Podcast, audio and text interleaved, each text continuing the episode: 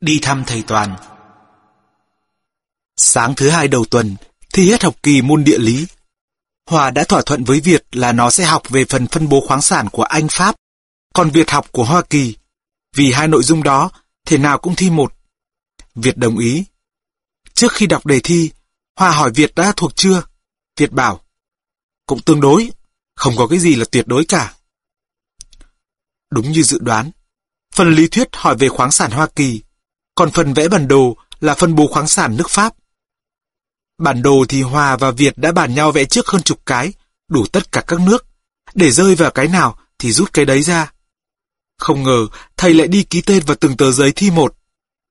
Chắc là các khóa trước gian lận bị lộ, báo hại các khóa sau.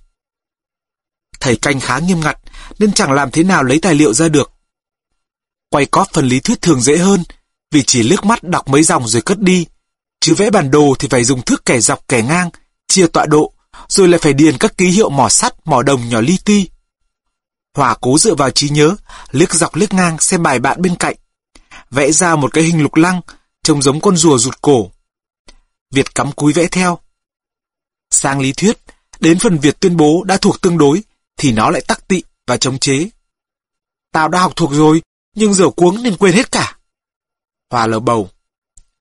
Như vậy chỉ còn trông chờ vào việc ta có nhớ được chữ nào không? Việt biết thân, ngồi yên chờ.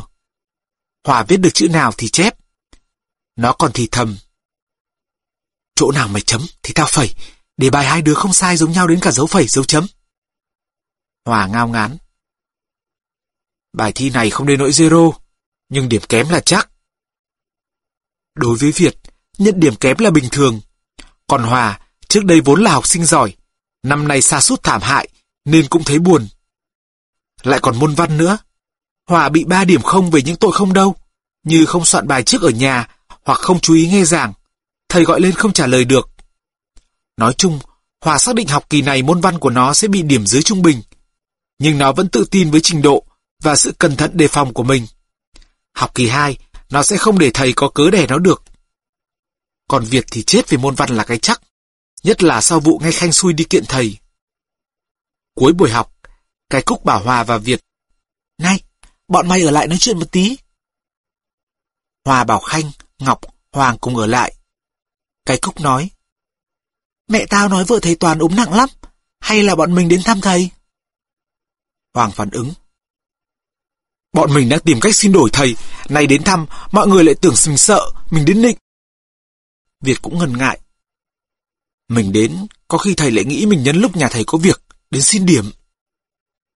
Mẹ tao nói nhà thầy nghèo lắm, hai vợ chồng và sáu đứa con nhỏ, chỉ trông vào đồng lương giáo viên của thầy. Nay vợ thầy ốm, tiền phải dành chạy chữa, nên bọn trẻ con cũng chẳng có gì để mà ăn. Tao chỉ nói lại ý mẹ tao là nên đến thăm thầy thôi, còn tùy chúng mày. Hòa nói, tao nghĩ chuyện nào đi chuyện đấy, mình đến thăm, đừng nói đến chuyện khác là được. Khanh bảo, nhất tự vi sư, bán tự vi sư, vợ thầy ốm, mình đến thăm có gì mà ngại. Mình có phải mua quà gì không? Thăm người ốm mà. Hay là mình mua mấy quả trứng gà? Hoàng hỏi. Khanh hăng hái. Gà nhà tao đang đẻ, tao góp ba quả. Nhà thằng nào có gà đẻ thì về lấy một hai quả góp vào. Dù hết cả bọn lớp mình trong khu đi thăm thầy. Hòa nói. Thầy ghét mấy thằng mình nhất. Bọn mình thăm thầy trước, rồi về bảo chúng nó thăm sau. Việt bảo. Để ta xúc mấy bơ gạo, đổi ít bánh cuốn cho bọn trẻ con ăn. Chiều hôm đó trời mưa, đường lầy lội. Cứ một lát là đất lại kẹt đầy chắn bùn xe đạp. Phải xuống kiếm que chọc, nên đứa nào cũng lấm lem. Ngọc đi xe cởi chuồng, tức là không có chắn bùn, nên không phải chọc, nhưng thay vào đó, nó bị bùn bắn đầy từ lưng lên đến cổ. Việt lẩm bẩm. Đúng là chuyến đi bão táp. Nhà thầy ở cuối làng nhân chính, hỏi một hồi cũng ra, nhưng tới nơi, cả bọn đều lặng người. Không ngờ nhà thầy lại nghèo đến thế. Đành rằng ở khu tập thể Nam Đồng, các gia đình trung bình có từ 5 đến 6 người cũng chỉ ở phòng từ 10 đến 18 mét vuông. Nhưng dù sao cũng tử tế khang trang, là niềm mơ ước của biết bao gia đình ngày đó. Nhà thầy Toàn chỉ là một căn lều nhỏ, lợp mái tôn, mưa rột tí tách, phải hứng bằng mấy chiếc chậu và ca uống nước đặt trên sàn. Vách nhà là dăm tấm liếp tre buộc vào mấy cái cột. Giường vợ thầy nằm bề bộn đủ thứ, phía trên căng hai tấm ni lông. chăn chiếu, đồ đạc được dồn lên giường cho đỡ ướt. Bọn trẻ lóc nhóc sáu đứa trứng gà trứng vịt. Hai đứa ngồi ở góc giường, bốn đứa ngồi trên tấm phản. Nhà có độc một chiếc ghế thầy đang ngồi cạnh cái bàn nhỏ để chấm bài. Thấy cả bọn đến thăm, thầy cũng bất ngờ, luống cuống nhìn quanh. Không biết mời mọi người ngồi vào đâu. Trời nắng khách đến thì bảo bọn trẻ đi chơi, trời mưa chúng nó ở nhà. Các em thông cảm. Cuối cùng, thầy dồn cả sáu đứa lên giường với mẹ, mời mọi người ngồi lên phản. Thầy cho biết hồi sơ tán nhà bị trúng bom, chưa có điều kiện dựng lại. Thầy cười buồn. Nhà thầy toàn con trai, ông bà cứ bảo để cố lấy đứa con gái. Vẫn biết sáu đứa là nhiều, nhưng quê thầy có nhà những bốn năm đứa con trai đi bộ đội mà có đứa nào về đâu. Thôi thì trời sinh voi, trời sinh cỏ. Việt ngồi ghé vào thành giường, lấy phong lương khô quân dụng ra, chia cho mấy đứa trẻ con. Thời buổi này kiếm đâu ra bánh kẹo? Lương khô B702 được xếp vào loại ngon nhất rồi. Chỉ những đứa con nhà bộ đội mới có. Bọn trẻ ăn một loáng đã hết phong lương khô. Việt định lấy gói bánh cuốn phát cho chúng ăn tiếp, nhưng Hòa đưa mắt ra hiệu để lát nữa. Hòa thay mặt cả bọn xin lỗi thầy về thái độ học tập thời gian vừa qua và hứa sẽ cố gắng học tốt môn văn. Thầy cũng cảm động. Thầy nói, các em là những học sinh duy nhất đến thăm thầy. Thầy không cho ai biết nhà cả. Sao các em tìm được? Việt ra hiệu cho Hòa giải thích, nhưng Hòa lờ đi. Ban đầu, cả bọn chỉ định tới thăm thầy một lát, nhưng rồi cứ ngồi nói từ chuyện nọ tới chuyện kia, hết cả chiều. Có nói chuyện thân mật với thầy, mới thấy tính tình thầy cũng dễ chịu. Cách nói chuyện của thầy mộc mạc, chân chất. Về tới nhà, Hoàng nói với Hòa. Tao thấy vợ thầy ốm nặng lắm. Tối nay mày sang nhà tao, nói mẹ tao tới khám cho vợ thầy. Mẹ tao là bác sĩ quân y, mẹ tao có thể cho vợ thầy thuốc tốt. Sao mày không tự nói? Mẹ tao tin tưởng mày hơn tao, vì nghĩ mày ngoan. Mày nói thế nào mẹ tao cũng nghe. Hòa cười. Tao ngoan quá đi chứ, đâu đầu bò đầu bướu như mày. Xì, mày chỉ được cái nhìn hiền, học giỏi, nên dễ đánh lừa người ta, chứ ngoan cái mẹ gì. Việt gợi ý. Tao thấy hình như nhà thầy không có gạo. Bọn trẻ con nói hai hôm nay phải ăn khoai. Chúng mình về mỗi thằng xúc mấy bơ gạo cho thầy. Tháng này, mình sẽ không xúc trộm gạo của nhà đi đổi bánh cuốn nữa.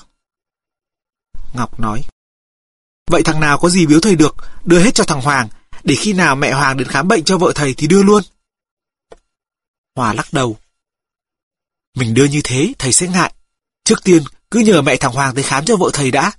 Cái gì mình biếu thầy thì chờ hôm thầy đi dạy, sẽ cử một đứa đưa đến. Không cần cho thầy biết là chúng mình biếu. Từ hôm đấy trở đi, thái độ học tập môn văn của cả bọn tốt hẳn lên. Nhiều đứa ở lớp ngạc nhiên, không hiểu sao đám con trai khu Nam Đồng hầu như tiết học nào cũng nghịch, nhưng cứ đến giờ học văn lại rất ngoan ngoãn. Đặc biệt hơn nữa, chúng nó không thể nào hiểu nổi tại sao dạo này đối với thầy, bọn đầu gấu ấy tỏ ra rất thân thiện.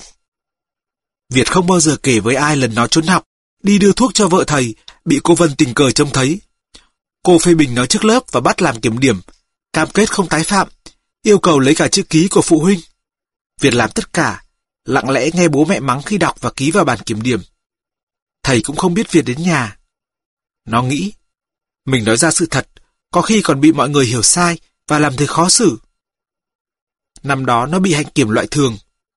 Có thể cái tội trốn học hôm đó cũng là một trong những giọt nước làm tràn ly. Mùa hè năm 1973 Vèo một cái đã hết năm lớp 8. Kết quả học tập của bọn con trai lớp 8D khu Nam Đồng cực kỳ tồi tệ. Cũng may các thầy cô xóa cho hàng loạt điểm kém. Các điểm 1, điểm 0 do quên mang vở, không soạn bài, nói chuyện riêng, thậm chí cả kiểm tra miệng đều được ân xá. Thế nhưng ngoài Giang Cận vẫn giữ được phong độ, cho dù giảm từ loại A1 xuất sắc xuống A2 giỏi. Nhóm học sinh giỏi ngày trước như Khanh, Hòa cũng chỉ ở mức trung bình, không đạt nổi loại khá là A3. Còn bọn Việt, Hoàng, Ngọc, mỗi đứa thi lại 3 môn. Số còn lại, đứa nào cũng có môn phải thi lại. Một nửa bọn chúng bị hạnh kiểm loại thường, dù nhiều hay ít, đứa nào cũng có một thoáng buồn. Hòa an ủi mọi người. Tao thấy người ta nói, những đứa thời học phổ thông hiền lành chăm chỉ, thầy cô bảo gì nghe nấy, sau này vào đời thường chẳng ra gì. Các bậc vĩ nhân ngày bé thường học kém do hiếu động và mải chơi. Việt tán đồng. Sau này nhớ lại, sẽ không ai đánh đổi những năm tháng sôi động của tuổi học trò lấy một mạng điểm tốt. Người ta chỉ nhớ thời đó mình bẻ được bao nhiêu chân gà, đổ dế nhà cô quý mấy lần, thắng được ba trận đánh.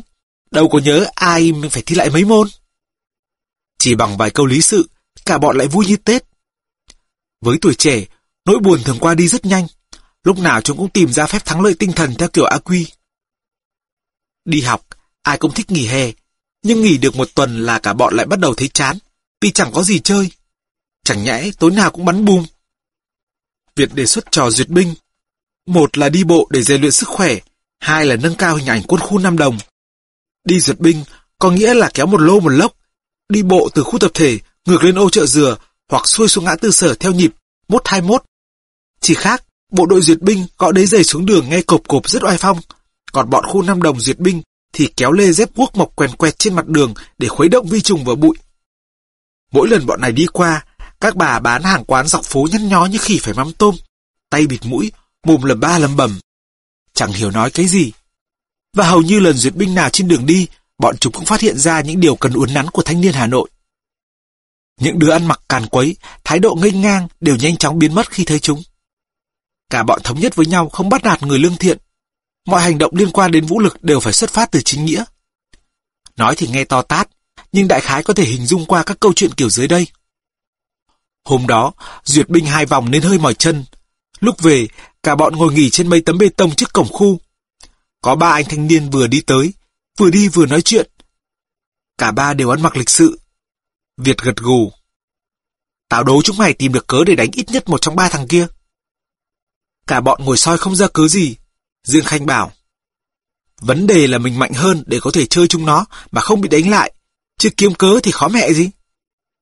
Nói đoạn, nó trườn khỏi tấm bê tông, ra chặn đường ba thanh niên, hắt hàm hỏi. Các anh có biết bây giờ mấy giờ rồi không? Hoặc do ba anh đang mải nói chuyện, hoặc do ghét một thằng bé con ăn nói sức sược, nên không trả lời. Khanh tiếp tục bằng một giọng ôn tồn. Trông các anh lịch sự như thế mà vô giáo dục nhỉ? Câu hỏi của tôi bằng tiếng Việt, có đủ chủ ngữ, vị ngữ, tân ngữ, âm lượng vừa đủ. Các anh thì không câm, sao không trả lời? Ơ, cái thằng mất dậy này, ăn nói láo lếu, tao tát cho mày một cái bây giờ. Tát như thế này á? Khanh làm động tác và thẳng vào mặt một người, nhưng nó chỉ đánh tới nửa chừng thì dừng lại, để không mắc lỗi, tự dưng đánh người lương thiện. Theo phản xạ, anh kia vung tay gạt ra, tay phải đánh vào vai Khanh. Thế là nó sừng sộ. Ơ, ta đang nói tử tế, sao mày vô cớ đánh tao? Anh em ơi, đánh bỏ mẹ thằng này đi. Mấy đứa đổ xô ra, nhưng Việt cản lại. Nó nói với Khanh. Tao chỉ đố mày tìm ra cớ chính nghĩa để đánh thôi, chứ có bảo mày đánh người đâu. Mày tìm ra cớ thật, nhưng cái cớ của mày thì hơi phi nghĩa. Thôi, xin xóa chuyện này. Khanh lầu bầu. Đã kiếm cớ đánh người mà còn đòi chính nghĩa.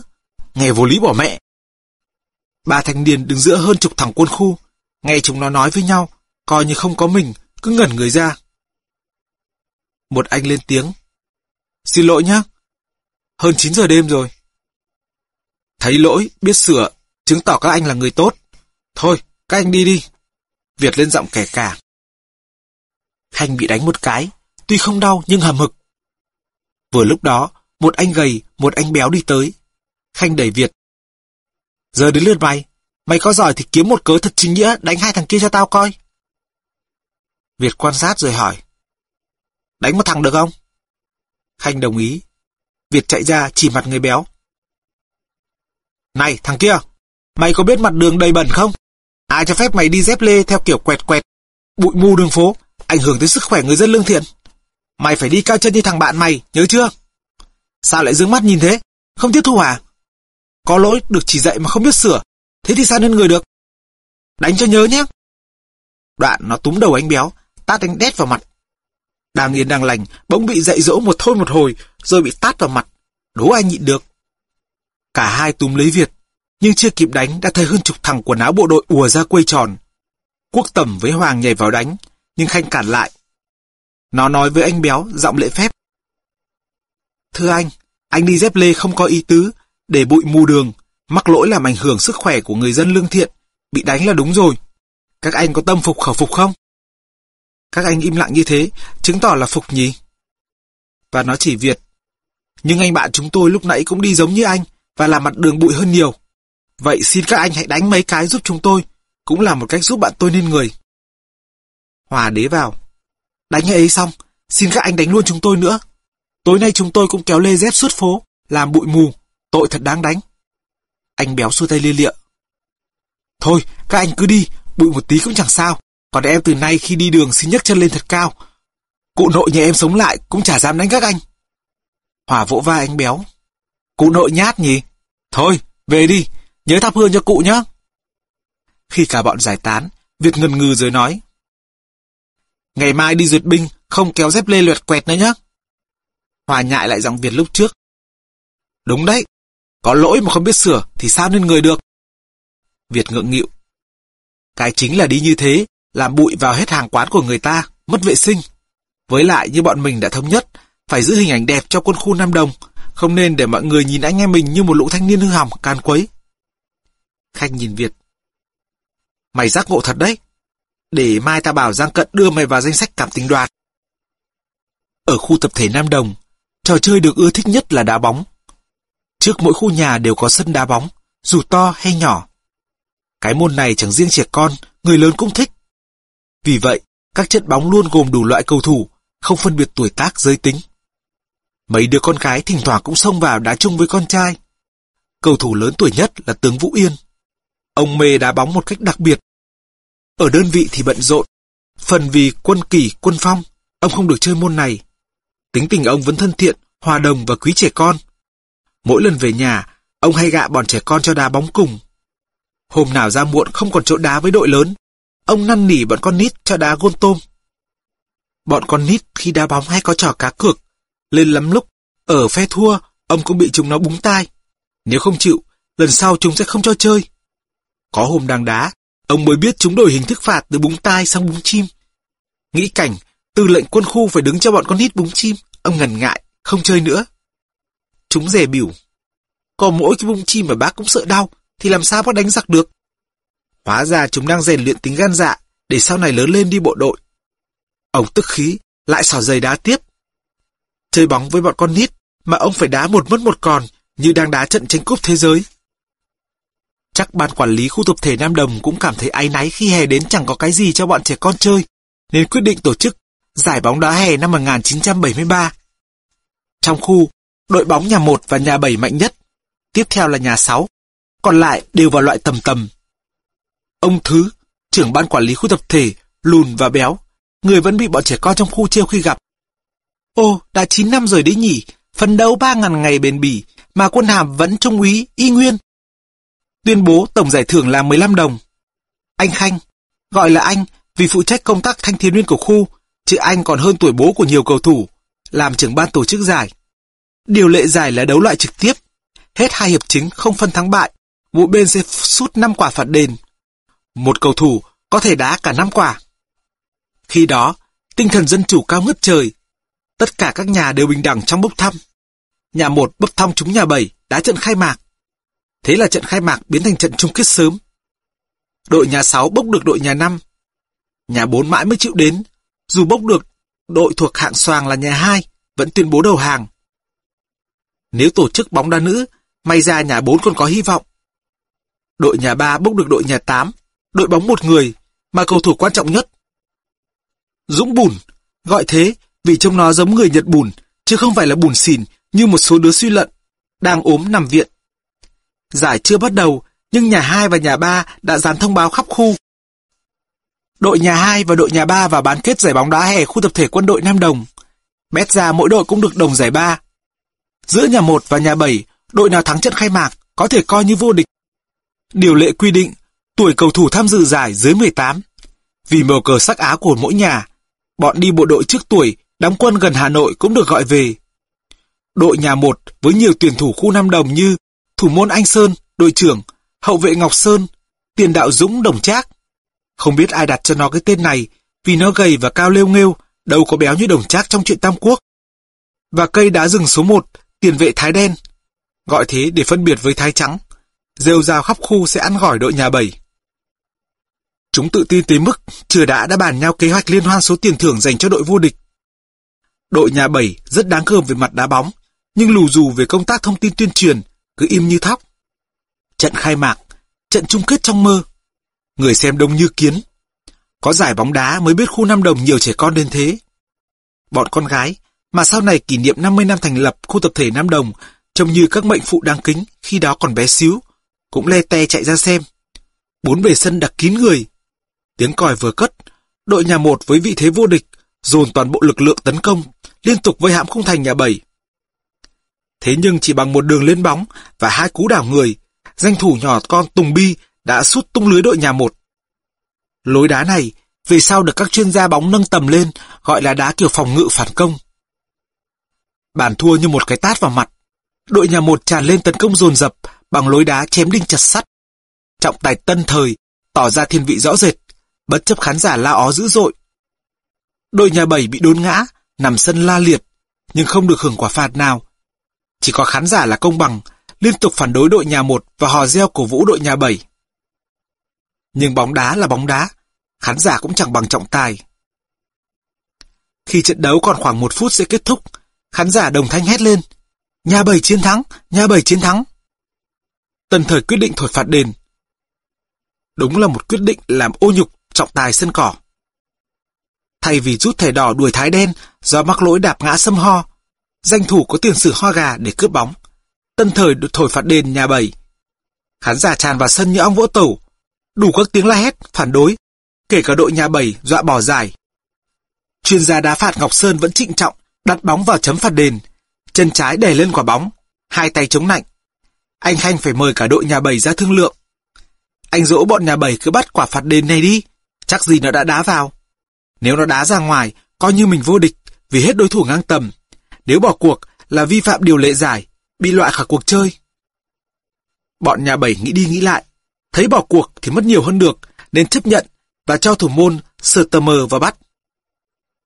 Bọn con gái nhà bảy dì tai nhau, thủ môn này khi lớn vẫn sờ tí mẹ.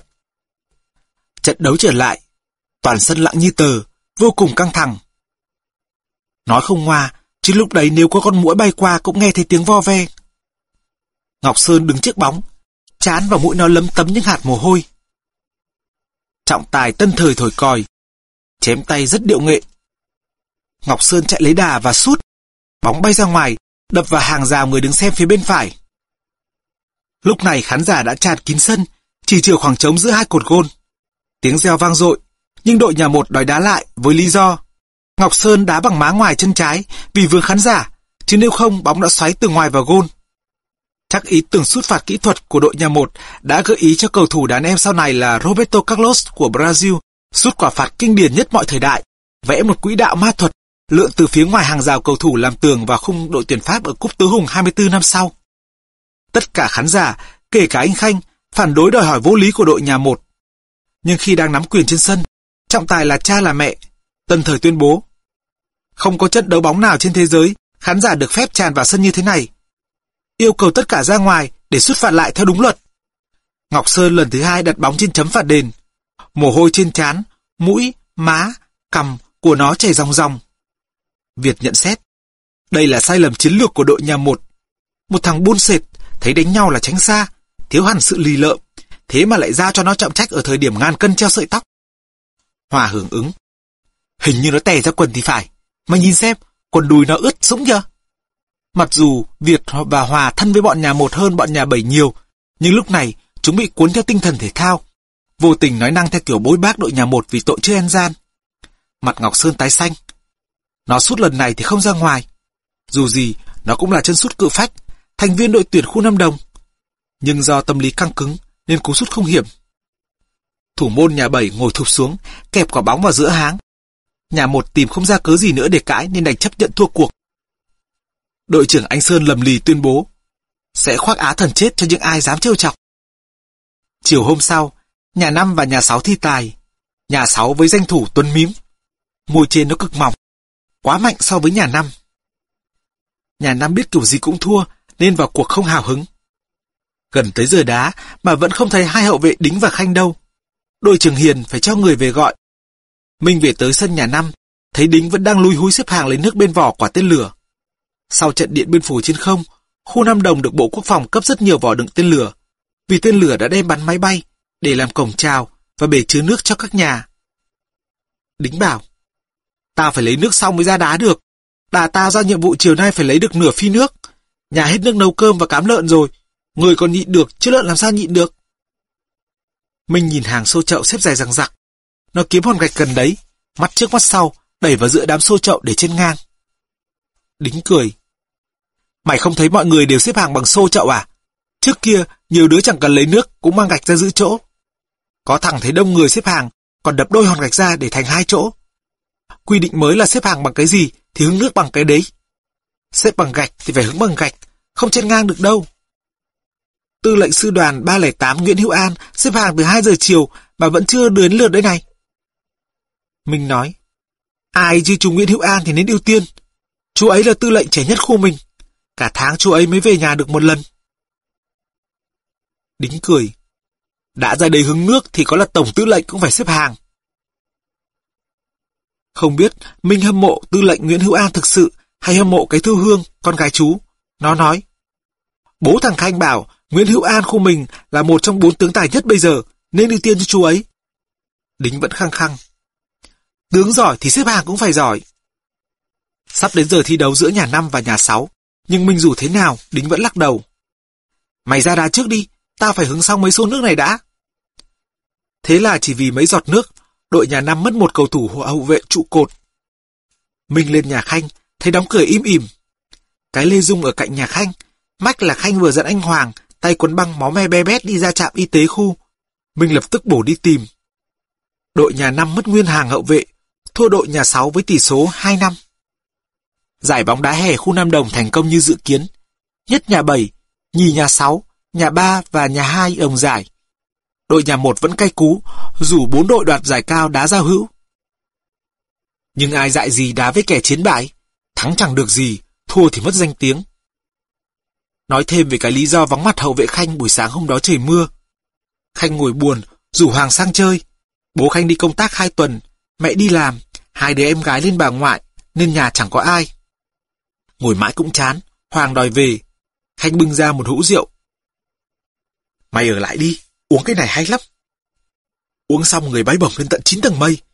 Bố tao được người ta biếu, thỉnh thoảng tao vẫn lấy ra uống trộm. Nói đoạn, nó rót rượu vào cái bát sắt Trung Quốc. Ngày ấy mọi người đều gọi là bát B52, vì so với bát ăn cơm thông thường, loại bát này to hơn hẳn. Khanh ngửa cổ uống một hơi, xong rồi khà một cái, mắt lim dim, vẻ rất thú vị. Nó hỏi Hoàng. Mày đã bao giờ uống cái này chưa? Hoàng lắc đầu. Khanh tỏ ra đầy kinh nghiệm. Nó rót tiếp rượu ra bát. Để tao dạy.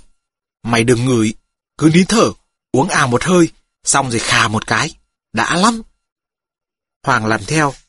Sau khi khà hẳn năm cái, nó gật gù. Hay thật đấy, đầu ta quay quay như đi tàu vũ trụ. Một lúc sau, nó loạn choạng đập đầu vào tường, ngã lăn ra sàn và nôn. Hoàng không ăn sáng, nên chủ yếu là nôn ra nước. Khanh dọn dẹp và đỡ Hoàng lên giường, Hoàng nằm và ngủ thiếp đi. Khi Hoàng tỉnh, định đi về, thì Khanh lôi ra một khẩu súng lục K59. Nó tỏ vẻ khoái chí. Bố tao mới được phát, thay cho loại K54. Ông ấy giấu tận đáy hòm, nhưng tao vẫn phát hiện ra. Hai thằng cẩn thận, đóng tất cả các loại cửa cho khỏi ồn. Khanh lấy bút chì, vạch xung quanh cái khung huân chương kháng chiến, rồi tháo khung xuống, chỉ tay vào tường bảo. Tao với mày thi bắn vào trong cái hình chữ nhật tao vừa vạch nhá. Tao vẽ một vòng tròn làm tâm, xem thằng nào bắn trúng. Bắn xong, mình treo cái khung này lên như cũ, thế là không ai phát hiện được. Nói xong, nó nheo mắt, dương súng rất điệu nghệ, bắn gần trúng tâm vòng tròn. Hoàng khoái chí giằng lấy súng, làm giống như khanh, bắn đòn một phát. Bắn xong nó đến xem, thấy có ba lỗ trên tường. Chứng tỏ trước đây khanh đã bắn rồi. Hoàng đòi bắn thêm phát nữa rồi trả súng. Khanh rất thành thạo, tháo băng đạn cái rộp, vứt ra giường, chĩa súng vào Hoàng hét. Dỡ tay lên! Động tác y hệt như trong phim. Khanh không biết, ngay sau khi bắn một viên, đạn đã tự động đẩy lên buồng đạn, nên dù đã tháo băng đạn ra, súng vẫn có đạn. Hoàng cũng nghĩ, Khanh tháo hết đạn ra rồi, nhưng theo phản xạ, nó lấy tay gạt mũi súng đi. Một tiếng nổ khô khốc, bàn tay Hoàng nảy tung lên. Ban đầu không có cảm giác gì, nhưng chỉ một lát sau, cả lòng bàn tay nó nóng rực, bỏng rát và bút nhói, Máu văng tứ tung. Hoàng khóc tu tu, Khanh cuống lên. Nó lấy một cuộn băng to ra, cuốn hết vòng nọ vòng kia vào bàn tay Hoàng. Máu vẫn nhỏ tong tong. Khanh lấy luôn cái vỏ gối cuốn ra ngoài và chở Hoàng đến trạm y tế khu tập thể. Nó thì thào. Không được là khai ra bắn súng nhé. Nếu chuyện bị phát hiện, thì bố ta bị kỷ luật, không được lên quân hàm đợt này. Nặng thì phải ra tòa án bình vì tội thiếu trách nhiệm trong bảo quản vũ khí. Tới trạm y tế, cô y tá hỏi Hoàng bị làm sao. Nó nói do nghịch pháo. Cô y tá tháo băng ra. Trong lòng bàn tay Hoàng đọng một vũng máu. Đáng lẽ khi băng, Khanh phải lấy bông nhét vào lỗ thủng trước. Đằng này, nó chỉ quấn tròn các ngón tay vào lòng bàn tay, nên máu tiếp tục ứa ra. Sau khi lau chùi, sát trùng bàn tay nát te tét của Hoàng, cô y tá băng lại và làm giấy chuyển lên quân y viện 354 để khâu. Bác sĩ băng bó xong hỏi Hoàng. Đây là vết thương do đạn bắn xuyên, sao trạm y tế khu Nam Đồng lại bảo do nghịch pháo? Hoàng là bộ đau đớn quá, không trả lời được. Nó nhắm tịt mắt, rên hừ hừ, giả bộ như thằng sắp chết. Khanh bảo. Xin bác sĩ cho bạn ấy nghỉ một lát, bạn ấy đang đau, bạn ấy sẽ trả lời bác sĩ sao ạ? Bác sĩ vừa quay đi, hai thằng nhanh chóng lùi mất. Khi Minh gặp Khanh và Hoàng, chúng nó vẫn nói là nghịch pháo, bị nổ rách tay. Chuyện tày trời như vậy, nhưng chúng nó giấu biệt cả bọn. Phải mấy tháng sau Hoàng mới khai ra, khi đó bố Khanh vừa được phong quân hàm thượng tá. Một trong những nỗi khổ của mùa hè là thiếu nước. Nhiều khi xếp hàng cả tiếng đồng hồ cũng chỉ hứng được một xô. Vì vậy nhiều đứa chọn cách tắm hồ. Lý tưởng nhất là lên hồ bơi Quảng Bá, nhưng vì đường xa lại phải mua vé, nên cũng có một số chọn tắm ở hồ Nam Đồng. Hồ này cực sâu, đa phần chúng nó chỉ dám lội ở ven bờ. Chẳng hiểu sao, ai tắm ở đây cũng bị hắc lào. Chúng mách nhau mua cồn ý hốt bôi. Mẹ đứa nào đứa nấy thâm xì thâm xịt. Mỗi việc không sao. Việt vẫn ra hồ chơi với đám bạn, nhưng không bao giờ xuống tắm. Tính nó vốn kỵ nước. Bơi cũng là môn được Việt xếp trong danh mục chổng mông vào. Có lẽ cũng vì thiếu nước, nên mới xảy ra cái vụ lìn đôi. Do trời nóng, buổi tối cả bọn thường tập trung ở nóc bể nước nhà hai tán phép. Một hôm Việt ra, nhưng chờ mãi chẳng thấy đứa nào. Lúc định quay về, bỗng nó nghe tiếng té nước. Kiểm tra, Việt phát hiện trong cái bể dùng chứa nước mồi của máy bơm có một đứa bé đang tắm. Việt bực mình, định đánh thì đứa bé nói. Anh đừng đánh em, em sẽ nói cho anh biết một chuyện cực kỳ bí mật. Việt chẳng hiểu chuyện gì, nên ngừng tay. Nó thì thầm. Có một anh ở nhà bốn, tối nào cũng ra đây bơi. Việt hỏi. Cái chỗ bé xíu này làm sao mà bơi được? Mà ai cho phép tắm ở đây? Vì đây là nước mồi để bơm lên tầng thượng nhà. Thế này hóa ra cả khu tập thể uống nước tắm của chúng mày à? Đứa bé chỉ cái bể nước chính. Anh ơi bơi ở trong cái này cơ. Việt càng tức. Nó tưởng tượng ngay ra cái cảnh một thằng ghẻ lờ hắc lào kỳ cọ đủ các thứ bẩn thỉu vào bể nước ăn của cả khu và quyết định. Tối nay ta sẽ rình bắt và đánh cho thằng này một trận nhớ đời. Đứa bé bảo. Anh mà ở đây, người ta chẳng xuống bơi đâu. Anh muốn bắt thì chui vào bể nước mà rình. Việt phân vân. Bị chui xuống như thế thì mình cũng như thằng kia. Nhưng rồi lại nghĩ. Cả khu vẫn ăn uống nước tắm của nó. Nay ăn thêm tí nước bẩn của mình cũng chẳng sao. Chui vào bể nước ăn để bảo vệ nguồn nước sạch lâu dài cho mọi người cũng có thể coi là việc làm chính nghĩa. Nó rủ đứa bé. Mày chui xuống đây dình cùng tao. Đứa bé vẫn ngồi thu lu trong bể nước, nói vọng ra. Anh xuống trước đi, em xuống sau. Việt cởi hết quần áo, luồn người xuống bể nước. Lòng bể rộng chừng 100 mét vuông. Khi đứng với hết một sải tay chưa tới trần, nhưng lúc đó nước chỉ ngang thắt lưng. Tối đen như mực. Một lát, đứa bé cũng tụt xuống, mò đến bên cạnh Việt thì thào. Mát quá, tắm ở đây thích hơn ở trên kia nhiều anh ạ. Chẳng phải chờ lâu, vài phút sau có một thằng to cao nhảy ùm xuống. Nó rất thông thạo, vừa xuống là bơi luôn. Việt hét. Này, thằng kia, đứng im! Và lao đến mắt. Nhưng do Việt không biết bơi nên di chuyển rất chậm. Thằng bơi trộm nhanh chóng trèo khỏi bể chạy trốn. Khi Việt leo tới miệng bể, thấy nó tồng ngồng ôm mối quần áo chạy. Việt đang cười chuồng, không dám đuổi theo nên nó chạy mất. Nhưng Việt cũng kịp phát hiện ra thằng đó là ai. Một lát sau mới thấy đứa bé con nhô ra khỏi nắp bể. Nhìn nó, Việt giật mình. Ơ, thằng kia, sao mày không có chim? Hóa ra Việt chui vào bể với một đứa con gái. Trời tối, tóc nó cắt ngắn nên Việt nhầm.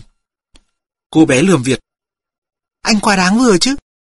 Và chạy đi lấy quần áo mặc, vừa mặc vừa bảo Việt. Em tên là Huyền Thu.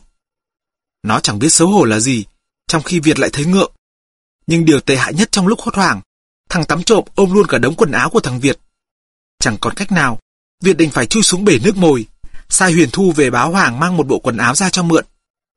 Hôm sau, kể lại chuyện cho mọi người, Việt lờ tịt chi tiết cởi chuồng chui vào bể, với một cô bé cũng cởi chuồng nốt. Cũng vì chuyện này mà Lâm Hải có tên Lìn Đôi. Mọi người khi nghe Việt kể chuyện nó thường xuyên tắm trong bể nước ăn của khu đều bực. Nhưng là anh em cùng lứa, chẳng lẽ lại đánh nó. Thôi thì cái gì không phát tiết ra chân tay thì phát tiết ra mồm. Thằng Khanh bảo, nhìn mặt thằng này thấy ghét. Từ nay mình gọi nó là Hải Lìn nhé. Quốc hỏi, sao lại gọi như thế? Khanh giải thích, hồi ta đi sơ tán, ta thấy dân ở đấy ghét ai thì gọi như thế. Quốc tẩm phán, tội này to gấp đôi các tội khác, phải gọi nó là thằng Hai Lìn. Việt bảo, gọi là lìn đôi cho nó văn hóa. Ở khu Nam Đồng, hầu như đứa nào cũng bị gắn với một biệt danh, đa phần xuất phát từ những nguyên nhân lãng xẹt. Biệt danh lìn đôi gắn với Lâm Hải từ hồi đó. Nó rũ kiểu gì cũng không mất đi nổi. Sau này, Lâm Hải trở thành phi công, lái máy bay trực thăng UH-1. Thỉnh thoảng bay ngang bầu trời Hà Nội, nó đều cố tình lướt qua khu tập thể Nam Đồng, nghiêng cánh chào bể nước, sân bóng và các dãy tập thể cao 4 tầng đầy kỷ niệm. Nhưng với bọn trẻ khu Nam Đồng, thủa ấy, dù Lâm Hải có ai hùng đến mấy, thì nó vẫn bị gọi là Hải Lìn Đôi.